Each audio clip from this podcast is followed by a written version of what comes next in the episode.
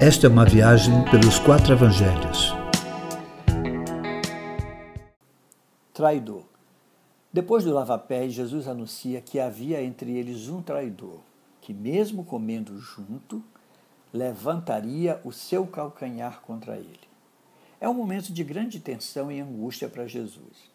Ele desejava comer esta última ceia com seus discípulos, pois somente a comeria novamente no reino de Deus. Mas era preciso anunciar que entre eles haveria um traidor.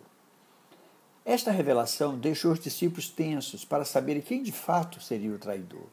Eles desconfiavam de si mesmos ao perguntarem: Porventura sou eu, Senhor? Porém, Jesus revela que a quem ele der um pedaço de pão molhado, esse é o traidor.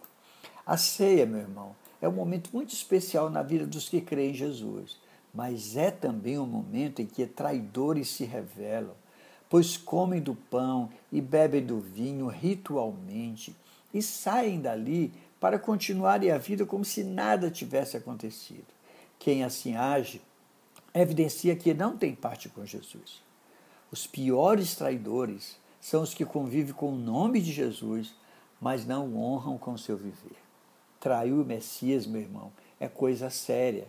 De fato, o que aconteceria com o mestre estava escrito, mas quem se colocasse como meio para sua efetivação, seria melhor não ter nascido, disse Jesus. Judas, provavelmente com as tensões e culpas próprias de um traidor, ou mesmo por puro cinismo, pergunta retoricamente ao Mestre se ele seria o traidor. É interessante a reação de Jesus. Não negou o pão a Judas, não o expôs diante de todos os discípulos, que nem compreenderam o que estava se passando ali. Apenas disse a Judas: O que você está para fazer, faça depressa. Assim que Judas comeu do pão molhado entregue por Jesus, Satanás entrou nele.